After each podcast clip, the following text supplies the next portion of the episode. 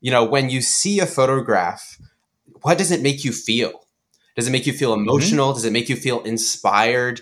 I think when I see photos that make me feel one of those things, those are the photos that my eyes dwell on the longest. And that I and those are when I see those photos, I instantly like I need to see more work from, from that photographer. And what in a photograph actually This photography podcast is brought to you by Frames, quarterly printed photography magazine. Here is your today's host, W. Scott Olsen, with another fascinating conversation.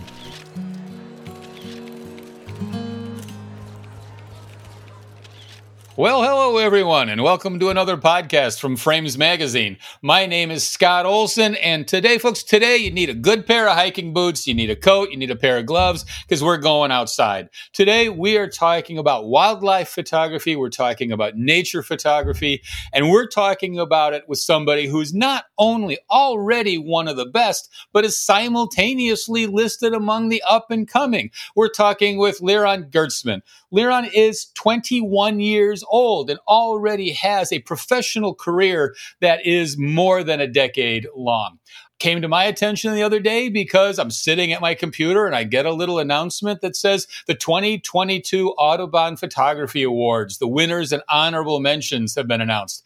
And I start scrolling through it. And in the professional, not the amateur, in the professional category, the award goes to Liron Gertsman for this magnificent picture of a white-tailed uh, ptarmigan. And right below that, the video award winner is the same guy. So absolutely, today we're talking about nature photography, something that all of us have tried and many of us have been frustrated by. Some of us have had some substantial success, uh, and I'm looking forward to it. Liron, welcome. How's everything over in British Columbia today? Oh, well, thank you so much for having me. It's a beautiful day here. Um, sun's shining, not a cloud in the sky. And honestly, that's been the weather for the last few days, which has made for some good astrophotography opportunities, actually. I bet. I mean, British Columbia is known for rain and, and a little little bit of more challenging weather than clear skies. So I, I, I envy you that. Liron, I, I'm impressed. I, will just, you know, right from the beginning, I look at this stuff. I have a hard enough time taking a picture of a crow or a robin in my backyard, you know, much less doing the kind of work that you're doing. And you started young. You started when you were five years old with borrowed binoculars. So, I mean, tell me how, you know, a 21 year old has already a you know a career long decade as a professional but tell me how you got started just in your interest with nature and landscape and astro and the rest of it yeah well you know i feel really fortunate to be based first of all in this part of the world where i live the coast of british columbia mm-hmm. canada we've got some remarkable wildlife photography opportunities, landscape photography opportunities. It's a beautiful place in the world. It's a place that people travel all over to come to. And even in the city of Vancouver here, I mean, you can just go for a walk outside in, in one of our local parks and see lots of birds. And it was on kind of those, you know, neighborhood walks with my family as a kid that I first fell in love with the natural world. And, you know, we had a, a cheap pair of binoculars that my parents had and a cheap little point and shoot camera.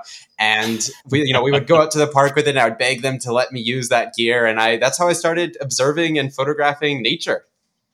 Do, do, you remember some of your early shots? Were they, were they just of stuff, you know, robins you'd see in the park, or was there some extraordinary stuff calling to you back then? A lot of ducks. In the winter time, especially here, we get a lot of ducks, and we've one species in partic- particular that is just beautiful. It's actually found across much of North America, but that's the wood duck.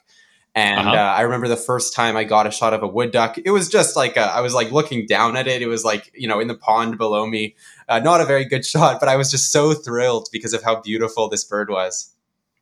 Well, what about photography was calling to you back then? Because I mean, you know, why not soccer? Why not the violin? You know, what what is it about imaging that that was speaking to you? I don't really know. I loved it. It was just something that brought me so much joy, and I think as the years have passed, I've developed uh, you know, my relationship with photography has further developed. And these days I see it a lot as a way to kind of document the natural world, but also bring that to people to kind of show how beautiful and worth protecting it is. But back then, I think it was just something that I, I really loved doing. It brought me so much joy. Mm-hmm. Now, you just graduated from the University of British Columbia with a degree in biology. Is that because of the photography? Are you going to do something else, you know, with the biology that will inform your photography? Tell me about that interest. Yeah, so that's a really great question. And, you know, from the very beginning of when I was taking photos as a kid, it was always of nature. I was always really into the natural world, into wildlife, especially into birds. And that carried on through high school. And I think growing up, I thought I was going to be uh, well, several things, but I thought I was going to be an educator of some form, like a professor, um, you know, a biology professor, an ornithologist, a researcher. But as the years went on, I found myself just falling in love more and more with photography. And I realized that photography is something that I really want to do in my life. But when it came to the time to, you know, you know, go on to post-secondary education, I felt that it was important to do so. And there was the route open in front of me, I guess, of pursuing, you know, a more arts education in photography. But I was, you know, very happy photographing for for many years. I'm sure there would have been so much more to learn, you know, in the more formal side of things since I was I was mostly self taught. But I felt that taking a biology degree would kind of suit my interests as well and kind of open up further opportunities in the fir- in the future when it came to combining photography with science and photojournalism mm-hmm. and conservation photojournalism. So, yeah, over the last uh, four years, I expanded the more academic side of my scientific understanding of the natural world. And I'm hoping that that will help provide opportunities in the future to collaborate with researchers and scientists on the ground uh, studying, you know, the natural world and help tell these conservation stories. I, I mean, I love that idea because I think the, the more you know about the, the science behind it, the more you know what to look for as, a photographer, right? I mean, your, your entire focus can change um, in terms of, hey, I understand, for example, that polar bear hair is hollow. Um, so, okay, let, let me see what I can do that way. Do, do you find your science background affecting photography things like composition or choice of subjects? Absolutely. Um, I think, especially with wildlife, as important as having an understanding of how to operate your camera and how to compose your photo probably even more important than that is understanding the animal that you're going to photograph. Because if you're going to capture interesting and unique behaviors, you need to know when those behaviors are going to happen, why they might happen, whether my presence is maybe having an influence on that animal's behavior that might prevent it from acting in its, you know, normal, natural, incredible way. Um, so having that understanding is so useful. Also, with knowing where to find animals and when to find animals. So right. I constantly strive to learn as much as possible about the animals that I'm photographing in order to help me ch- achieve the best photos that I can take. Um, and, and your work is getting an awful lot of attention. You've been on the National with CBC and, and Radio One. You've been in, you know, Canadian Geographic, The Guardian, Geo Magazine. You're at the Natural History Museum in London, the Smithsonian in Washington D.C. What makes a good, what makes a great nature photo? Ooh, you know, I don't know if there's one thing that I could say to answer that question. And I'm not sure I'm the most qualified person to answer that question. But I think the, the perhaps the most important thing in my mind is the emotional impact. You know, when you see a photograph, what does it make you feel? Does it make you feel mm-hmm. emotional? Mm-hmm. Does it make you feel inspired? I think when I see photos that make me feel one of those things, those are the photos that my eyes dwell on the longest. And that I, and those are, when I see those photos, I instantly am like, I need to see more work from, from that photographer. And what in a photograph actually leads something to having like an emotional or inspirational impact? I don't really know what that is. Um, I certainly think light behavior, all that stuff plays a big role. But I think it varies dramatically with, from photo to photo and from photographer to photographer. Well, th- th- okay, Let, us talk about your award-winning photograph then, the one of, of the ptarmigan up, up in the mountains. well, for, first of all, just tell me the story of that photo. And, and everybody, you know, you can go to the audubon.org uh, site. You can see the image there, but it, it is a magnificent photo. Tell me the story. Yeah, well, the white-tailed ptarmigan is one of my favorite birds, actually. And, and one of the things I like to do with my photography is try to photograph birds that most people have never heard of. And I feel like ptarmigans are kind of one of those birds where people may have heard of a ptarmigan, but they don't really know what a ptarmigan is. So essentially, a ptarmigan is a mountain chicken. It's this chicken that lives up in the alpine, in the tundra of the mountains. The white-tailed ptarmigan lives throughout the Rocky Mountains and surrounding mountain ranges in North America. And they are so remarkable because they actually change their feathers throughout the year to match their surroundings. So in the mm-hmm. wintertime, they're completely white and they blend in with the snow. And then in the summertime, they molt their feathers and they're more of like a mottled gray brown color to blend in with that rocky tundra. So this is a bird that is extremely difficult to find. And, you know, for bird watchers, um, like myself, I enjoy doing lots of just birding as well. This is a bird that is very sought after. And, you know, it's a species that is notorious for sending birders on wild chicken chase. I would call it, you know, hikes through the mountains, um, through crazy terrain, often unsuccessful trying to find this bird. And you know, over the years, I've gone on many, many hikes trying to find this bird some of them successful, but many more unsuccessful. And one thing that always strikes me when I'm looking for these birds is that they live in one of the most beautiful ecosystems imaginable. This high alpine environment above where trees can even grow. So you just see the endless mountains, the steep cliffs, the wildflowers blooming in the tundra. It's a spectacular environment.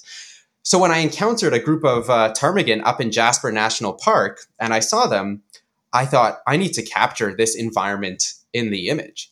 So instead of doing, you know, the traditional wildlife photography thing and just using a long telephoto lens, I watched these birds. I kind of, you know, got a sense of where they were feeding, where they were moving, and I put on a wide angle lens and I just sat down and let them kind of feed around me. And several of them, you know, came within just a few feet of me. And I, I used this wide angle lens to capture these birds within the context of their environment. I apparently that resonated with people, and uh, I was super excited to uh, when that image was awarded. I mean, I, am looking at, at, the information. You're using a 17 to 40 millimeter zoom here, so you are close. Now, the, the ptarmigan is actually a bird I know from being up on the Dempster Highway in the Yukon and, and uh, Northwest Territories. And and when I came around a corner, you know, there was a bunch of them there, but they scattered right away. They're sort of like prairie chickens here in Minnesota. If they know you're there, poof, they're gone. Did you have to sit for hours for these birds to become sort of acclimated to your presence? Yeah, that's a great question. And you know, with ptarmigan, I find the species of ptarmigan seems to have quite an impact on how skittish they are around people. So I would guess that the ptarmigan that you saw up on the Dempster Highway were probably willow ptarmigan. And okay. my experience with willow ptarmigan is that they tend to be a lot more skittish. I've never really gotten closer than maybe like five meters to a willow ptarmigan.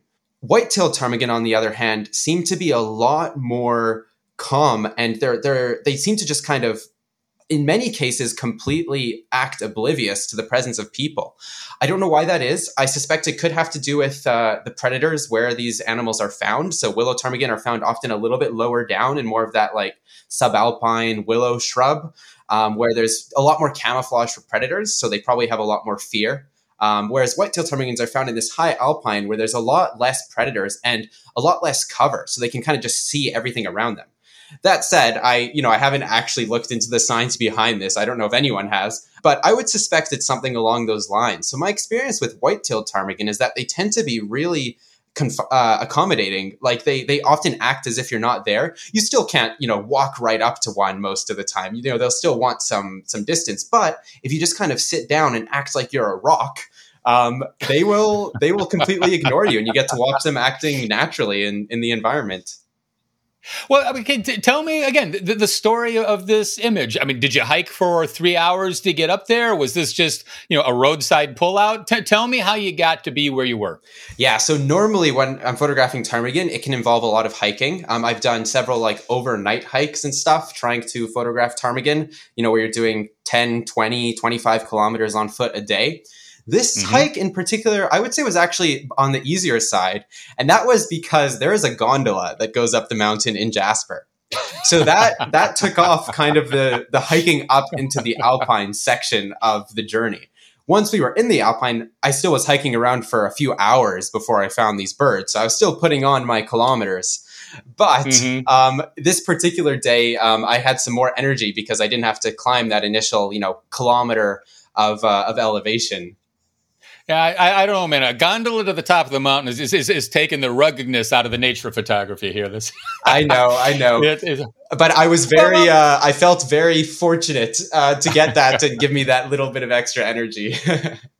Well, actually, I think that's inspiring because it, you know it's telling everybody you don't need to you know put on an expedition to go get some good shots. Well, um, actually, on that, I would say this is also where I think uh, planning and preparedness comes in in handy because mm-hmm. when I'm whenever I'm going out to photograph something with a specific species in mind, there's often many different places where you might be able to encounter that bird. I have encountered ptarmigan in probably like a, do- a dozen different locations. However, every location has its ups and downs. And when you're planning something for photography, you often want to have, you know, as easy access to your your your target species as possible keeping in mind also that easy access might mean that maybe there's a lot more people around. So maybe they'll be a little more, you know, hidden, or maybe there'll be, you know, people in your photo or something like that. So it's always about finding a balance between ease of access, which means it's easier to photograph, and um, you know that wild experience, which often is important and needed to get the best and most unique photos. But uh, you know, when planning photographing a ptarmigan, I would highly recommend if you want to you get as much time as possible in the alpine to look for scenarios like that where you you can uh, you can cheat a little bit and take a gondola up into the alpine. Tell me a little bit in in your work about planning versus serendipity. Tell me a, a story where I mean you planned for three weeks to go take a picture of fill in the blank against the story of oh my god there's a bear right there. Yeah. So planning for me is crucial in photography. Okay. But like Okay. you said, sometimes things just happen and you get lucky. So there's one genre of photography that I've I've really taken to in recent years that requires a lot of planning. And that is astrophotography. My main niche is birds, but I've really fallen in love with astro, astrophotography in recent years. And the amazing thing about astrophotography is that you can plan everything. You can know exactly what your photo is going to look like months or years before you actually take that photo because we know where the stars are going to be in the night sky. We know what the moon's going to be doing. We know what the landscape in front of those stars is going to look like. Is it a mountain? Is it a tree? Is it a beach? Like you can plan everything and know exactly what your photo is going to look like. The only thing you can't really plan is weather. So often, Right. you know, like you've planned your shots and you just need to figure out you know, you know the week that you'll have to take that shot to get the stars in front of this mountain. Now you just need to wait for the weather. But in astrophotography, I'll, I'll give you a, a very recent story, a photo I just shared on my Instagram page yesterday, which uh, which uh, I was I was overwhelmed with some kind comments for. But there's a photo that I'd had in mind for several years, which I think really capture would would capture our coastal environment beautifully here on the coast of BC, British Columbia we have a really diverse intertidal zone. So when the water recedes at low tide, you get revealed all these amazing invertebrates like sea stars, sea urchins, anemones, nudibranchs, and, and all these amazing intertidal organisms. And it's so beautiful, but it's very difficult, in my opinion, to photograph it and do it justice. It's very much an alien world down there. It's so different from anything that uh, I, I, you know, I usually see just photographing nature. But then in the starry sky above, well, that's another alien world, and it's also beautiful. And a lot of these coastal areas here are far away from cities. So you have beautiful dark skies, perfect for stargazing and capturing the night. And I thought, what would be better than to combine the alien world in the night sky, you know, those stars, the Milky Way, with this, you know, alien world underwater, these tide pools, anemones, sea urchins. And I got thinking, I got planning. And this is a shot I've had in mind for years. And what I would need to pull off this shot was, first of all, I would need an underwater housing for my camera with a dome port, which would allow me to have partial a partial part of the image above the water and part of the image below the water, with that you know water line splitting it down in the middle.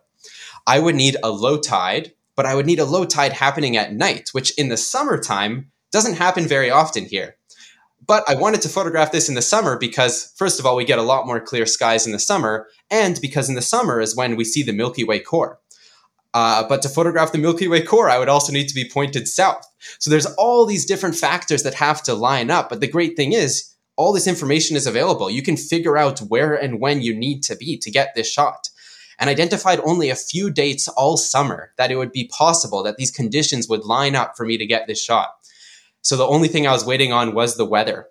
And just uh, like a couple weeks ago, um, I was I put myself in the right place at the right time, just hoping that the weather would be clear. And the weather forecast was actually calling for partly cloudy skies and a chance of fog, so I wasn't too optimistic. But when I went outside at 1.30 in the morning and looked up, I was completely shocked and thrilled when I saw a completely clear sky, not a cloud in view. And I went down to the beach, hiked with my friend Miles you know, for uh, for about 45 minutes to get to the location that we had previously scouted. We had found a nice tide pool with anemones and sea urchins. and got this shot, uh, which was you know something that I wasn't even convinced was possible. So I think that was a great example of where planning was so important. There were so many things that went into this shot in advance to actually pull it off. But well, I'm, I'm yeah. looking. I'm looking. I'm looking at the shot right now on your Instagram page, and I would have assumed the minute I saw it that it was a composite. I mean, just the, the, the way the lighting is working, the way you've got both, you know, a little bit of, of a of a sunset or sunrise, and the stars and the lighting under the water. T- I mean, tell me more. T- tell me about the post production. Tell me about the lighting because it is a breathtaking image. Yeah. So what you're looking at there that looks like the sunset is actually the moon set. Um, so okay. the same way the sun casts warm orange light on the horizon when it sets, the moon does the same thing. It's just a little, it's not quite as bright. So you don't notice it with your eyes, but when you do a long exposure and brighten things up, it looks just like the sunset. But you are right in that this image here is a is a focus stack and uh, involves okay. exposure bracketing. So the camera is in the same position, hanging in the tide pool, but I'm using different settings for. I'm using a longer shutter speed for the stars um, than I am for the foreground. For the foreground, I had I was holding a light to light the anemones, which then for the shot okay. of the sky okay. I turned off yep. because that would cast some you know flares and stuff, uh, lens flares into the image. So this is a uh, a stack, a focus stack, and a exposure stack, but it's a completely real image in that it is what this scene looks like in this day and time. Oh man, it, and it, it is so cool. Now, now tell me the alternate story where you're walking along and suddenly something is surprising.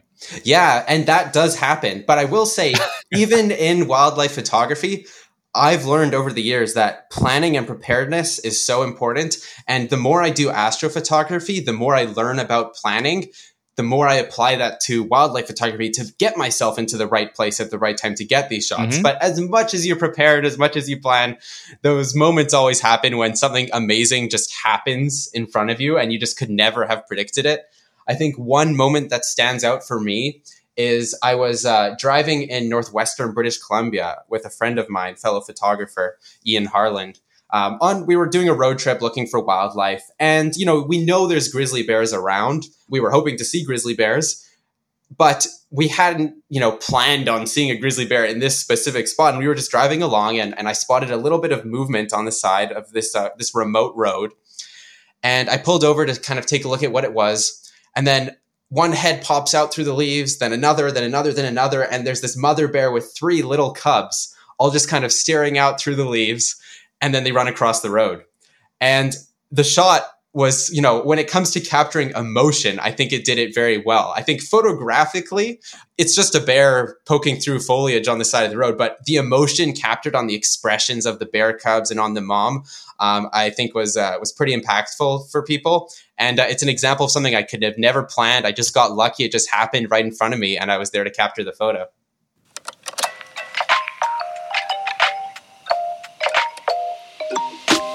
Let's take just a quick break. We hope very much that you are enjoying today's episode. The very fact that you are listening to this podcast suggests that photography means a lot to you. And if that's the case, you might want to have a look at Frames, quarterly printed photography magazine. We truly believe that excellent photography belongs on paper. Visit readframes.com to find out more about our publication. And now, back to today's conversation. Oh, you're breaking my heart, man, because uh, my, my, grizzly bear story, again, up on the Dempster Highway, I'm driving along and here comes a bear up, up out of the, the willows and the tundra and stuff. And I, I, you know, I'm in my Jeep driving along. I'm not going that fast. I'm not going to run into it or anything. But of course, I slam on the brakes and I turn around in my seat because my camera is in the bag behind me. And I rummage and rummage and rummage and rummage. I finally get the camera out. I swing back around and guess what's not there anymore? Yeah. um, and I completely completely missed the moment because of my camera, um, which taught me both an awful lot about my own expectations, but also where to keep the camera in uh, I'm looking at some of your duck pictures here, and, and, and you've got a couple images. Again, this is on Instagram where the duck's looking straight down the barrel of the camera. These look like mean ducks, actually. and, and so, what I'm wondering is, you know, there's so much nature photography how do you know when you found an authentic moment? I mean, a whale breaching has been photographed before, and yet every now and then something comes along and you think, oh, I've never seen it that way before. Or I'm looking at these ducks, or I'm looking at these dolphins, or I'm looking at, you know, th- these birds that you've got. How, how do you know for yourself this is a keeper? Yeah. And I think, you know, capturing those unique and rare moments is one of the most important things to kind of take your photos to the next level. Um, mm-hmm. What makes a keeper? I don't know what exactly makes a keeper, but I will say that when I get keepers, when I get my favorite shots, it's usually in scenarios when I've been spending a lot of time photographing one thing.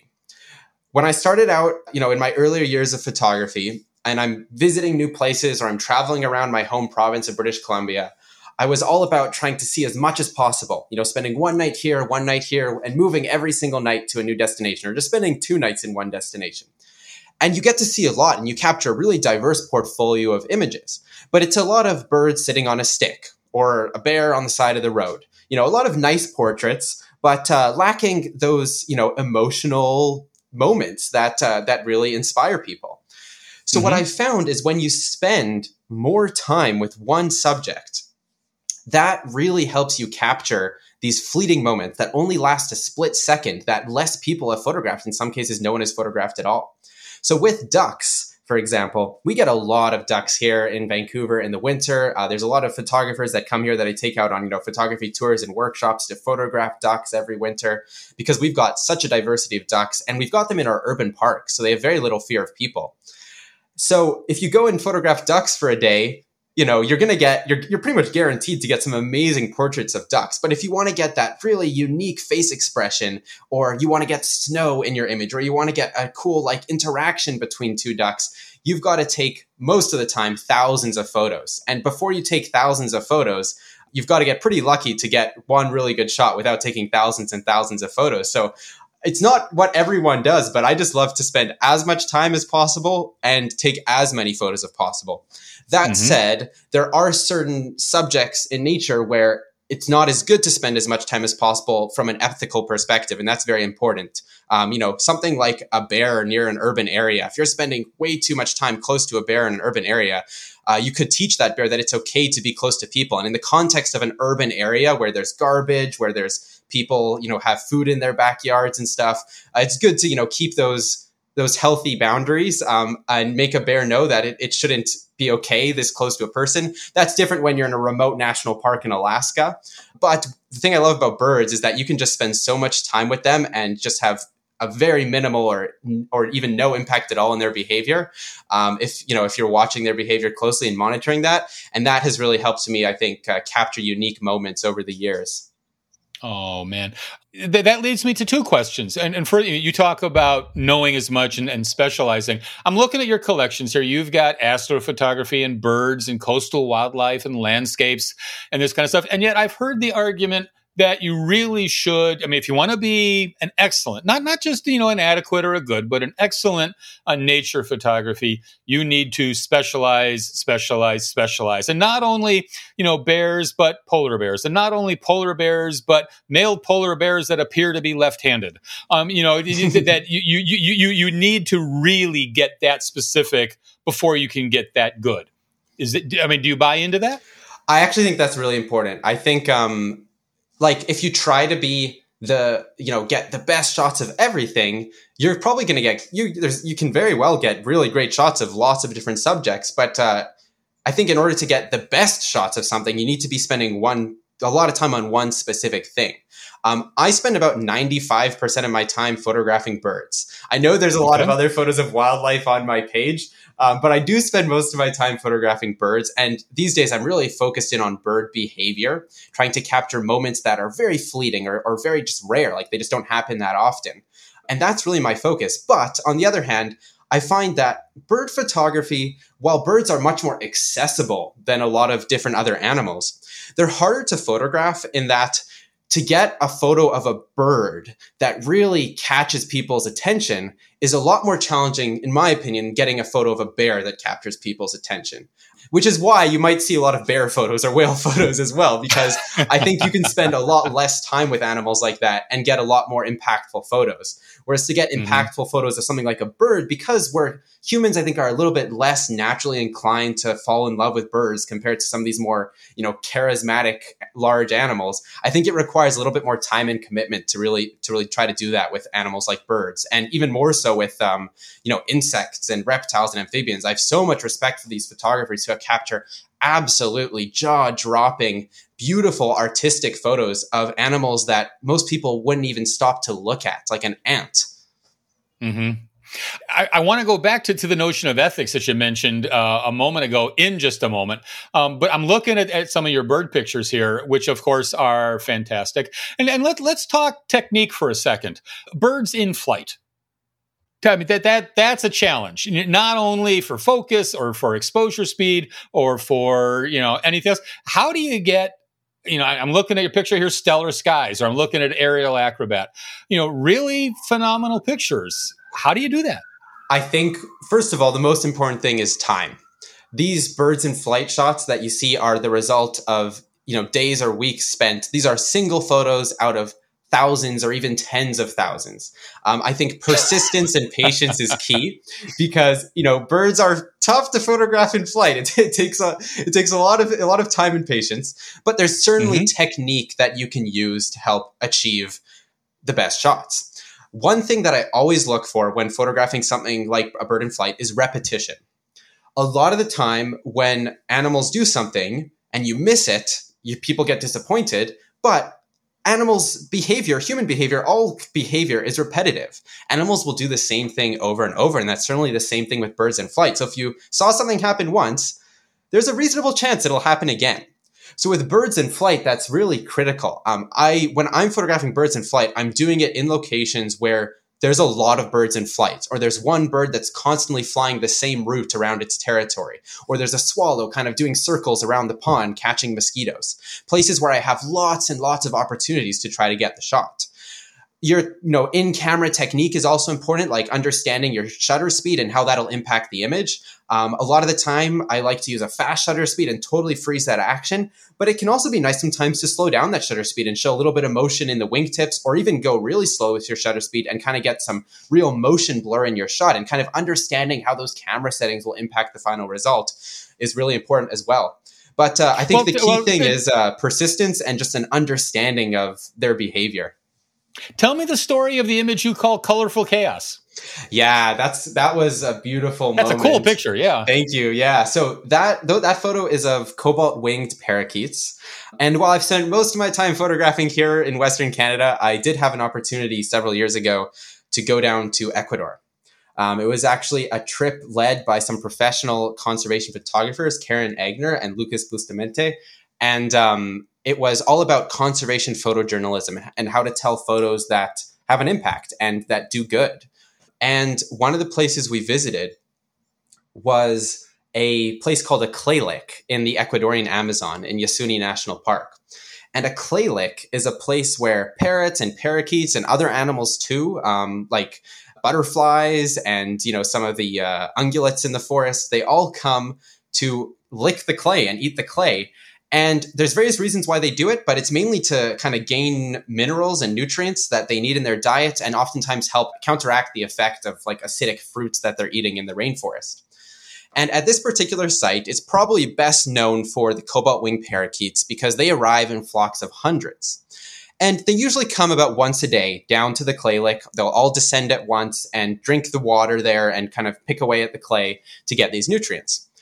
But when we were there, it took three days for that to happen. We spent pretty much three full mornings there waiting in, in the hide for these birds to arrive. For whatever reason, the first couple days they weren't coming down. It's possible there was a predator uh, that they saw, like a bird of prey or a snake or something that uh, that we didn't see.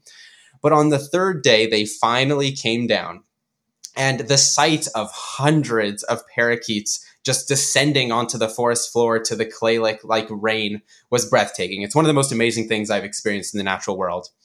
And they were down for quite a while. And because I'd been sitting in this hide for a couple days, I really had had had tons of time to think about what I was going to do with my camera settings, what I was going to do with my composition to try to get the best photos possible. So I, I had in my head, okay, I'm going to take photos with a fast shutter speed. I'm going to take photos with a slow shutter speed. I'm going to take photos all the way zoomed in. I'm shooting with a 100 to 400 millimeter lens. So I'm going to take photos at 400 millimeter, 100 millimeter. I had all these ideas lined up.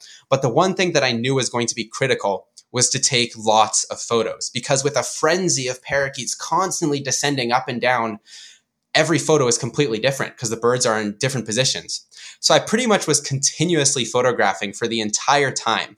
And by doing that, the moment all these parakeets blasted off from the forest floor and returned to the canopy, I was ready taking photos. And that's what you see in that photo, colorful chaos. The moment hundreds of parakeets all erupt from the forest floor, heading back to the canopy, uh, and captured with a slow shutter speed to really accentuate those colors and capture the chaos and the motion. Yeah, I love the choice of, of going for the slow sp- shutter speed there because it, it's it's a, a, almost impressionistic watercolorish kind of thing. It's a beautiful, beautiful image. Thanks so much. Um, tell you also lead uh, workshops and tours. So you know, if, if I sign up with you, what are you going to teach me? Yeah, so the first thing is I do a couple different types of workshops. I do one-on-one or like, you know, custom private group workshop where we we I, I talk to you, we figure out exactly what you want to learn, exactly what you want to photograph, and we come up with a custom itinerary to best suit your needs. But I also do, mm-hmm. you know, small group photography workshops and these are going to be focused on a specific photo opportunity that I think is really, really special and really, really unique. So, one opportunity that I'm developing uh, for summer 2023 is a bald eagle photography workshop here on the coast of British Columbia. And it's going to be the first of its kind. There's a lot of bald eagle photography workshops that take place where there's, you know, they're well known sites or people have been photographing them for years, like up in Haines, Alaska. And there's some amazing images that come out of those places. Um, but this opportunity here is one that I only, you know, even became aware of in more recent years and have since uh, managed to, to capture some images there where eagles are fishing for a species of fish called hake. They're they're like a cod.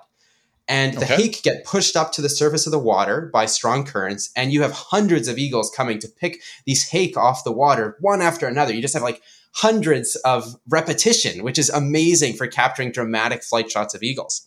So what I like to do is take people out to a place where they are going to have a good experience in nature. I mean, nature's unpredictable, so you never know what's going to happen, but they're presented with an awesome photography opportunity. And so you're in the right place at the right time. But also, uh, I try to make sure that everyone, you know, before we get there has an understanding of, you know, what the light is going to be like, what camera settings might be good options and compositions might be good options at this site um, from my past experiences. And we also go over things like post processing. You know, photography in the field it's it's great to capture things as best as you can in camera but you know the editing the the digital darkroom is an important place to be as well. Um, so we go over all the aspects that go into into making a successful image. Do a lot of your images have a lot of post processing so my style tends to be more light. Um, i really try to get things as good as I can in camera. I kind of most of my photos are uh, a much more I would call photojournalistic style. Like I don't like adding or removing things. Um, I try mm-hmm. to capture it in camera. But that said, the raw photo that a camera produces these days is not reminiscent of what we see with our eyes. The colors are often much more subdued. The contrast is much more subdued. So I, I, like to try to restore that, you know, feeling of what it was like seeing that bird or that animal in the field into the final image. So, you know, I do a lot of just basic lighting adjustments, correct the color temperature, minor saturation adjustments, um, shadows, highlights, whites, blacks, like all those standard things. Yeah. Sometimes yeah. a little bit of dodging and burning as well. The exception where I'm processing a lot more heavily is for the astrophotography work that I do, but that is very standard in astrophotography. Yeah. Um, you know, to to re- the goal in astrophotography is usually just to reveal as much detail as possible in a scientific way. So it's real. You're just revealing details that your eye can't see. Oh man. I mean, with your workshops and, and then with your own work, this is going back to something you mentioned a while back. We have the whole issue of ethics. Um, you know, again, you, you don't want to feed the bears in town, you know, that kind of stuff, but also the whole notion of tread lightly of, of you know, not, not destroying the landscape that you're out there to take an image of. Tell, tell me how this affects the, the way you do your work and tell me if you've seen people doing it badly. Yeah. You know, I think especially in this era that we're living in, when the natural world is, you know, more vulnerable than ever before, it is really important to to act responsibly in nature. Um, there's also more people interested in photographing nature and experiencing nature than ever before. So there's a lot of human impact on the natural world. Obviously, the most significant things affecting, you know, nature are things like habitat loss and climate change and stuff like that. And the effect of photographers is going to be minimal. But despite that, it's really, really important, I believe, that when photographing nature, we're not having a negative impact on the places and the species that we're photographing. Um, there's certainly practices in place um, like baiting large predators and and owls next to roads. These are sorts of things that can get these animals into issues that can cost them their life. Right? If an owl is learning to come out to a roadside because it's getting fed there, that's putting that owl at a greater risk of getting hit by a car. Or if a bear is learning that it can get food from people, it might uh, uh, you know get into trouble but from people leaving garbage out in the city, which leads to that bear being killed.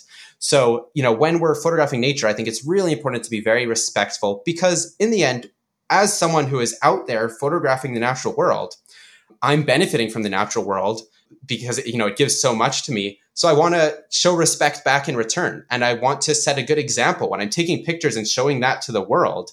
I don't want to be harming animals and doing that and encouraging behaviors that can put those animals at risk. And in the same, also relevant to this is that I think as someone that's out there photographing nature and benefiting from nature all that all this time, I think it's my duty to kind of sh- take these photos and show them to the world, show people how beautiful, how incredible, and how worth protecting the natural world is. And I think with social media these days, that's easier to do than ever before because anyone can have a platform. Anyone can take a photo and have it seen by people. Even if it's just your friends and family, or, or if it's millions of people around the world, your photos of nature can make a difference and, uh, and make the world a better place. You say on on your um, social media that you feel it's your duty to show people the essence of of the world. Is that what you're talking about? Is that what essence means to you? Absolutely. I I think you know I, sh- I should also say like I'm very fortunate that I first of all live in such a beautiful place, but that I I'm able to go and experience the natural world. A lot of people don't get to see that, and I think if people are going to want to protect something, they need to see it and ideally, people get the opportunity to see these things in person, but that's not feasible for everyone. Um, and I feel very lucky that it is something that I can do. But in that same sense, I think that uh, I should. I it's important, you know, if we're out there in these beautiful places, to to share that with people. Absolutely, and you know, it doesn't need to be exotic locations. I mean, I, have got barn swallows in my backyard, and and I've got a couple pictures of those. I'm, I'm sort of pleased with. There are coyotes in Manhattan now.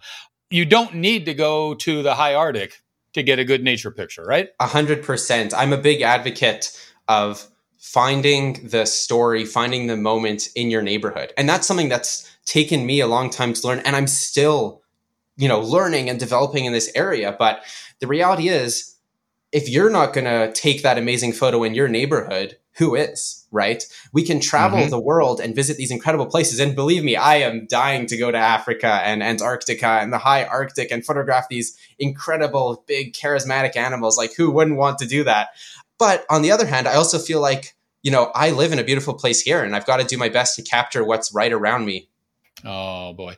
You know, going back to the Audubon Award, 2,500 photographers, more than 10,000 entries and you wound up on top. So again, congratulations. I, th- I, think that is just a stellar achievement and not your first time. You won the youth award, you know, a few years ago as well. you know, I'm looking at you, you know, age 21 here thinking, you know, yeah, the youth awards like today, but no, um, that was several years ago. Tell me what you're working on next. Oh yeah, I'm, I'm super excited for what's to come because I've just graduated school. I just finished my degree uh, in biology at the University of British Columbia. I'm now entering a phase in my life where for the first time I'm I'm not going to be in school. So this is my first time I'm actually able to work full time on what I love to do. Um, so I'm just, you know, planning lots of exciting photo adventures, trying to capture the most unique and beautiful pictures I can. And like I mentioned earlier, developing a lot of really exciting uh, photography tours and workshop opportunities like the Bald Eagles here in British Columbia uh, to, uh, to be able to showcase uh, these amazing places and these amazing uh, species. Well, best of luck, you know, on every single project you've got there. And everybody, you can look them up right away on Facebook, on Instagram. This is work that is going to knock your socks off. Liron, thank you very much. This has been a really enjoyable conversation. Thanks so much for having me, Scott. I appreciate it. Frames. Because excellent photography belongs on paper. Visit us at www.readframes.com.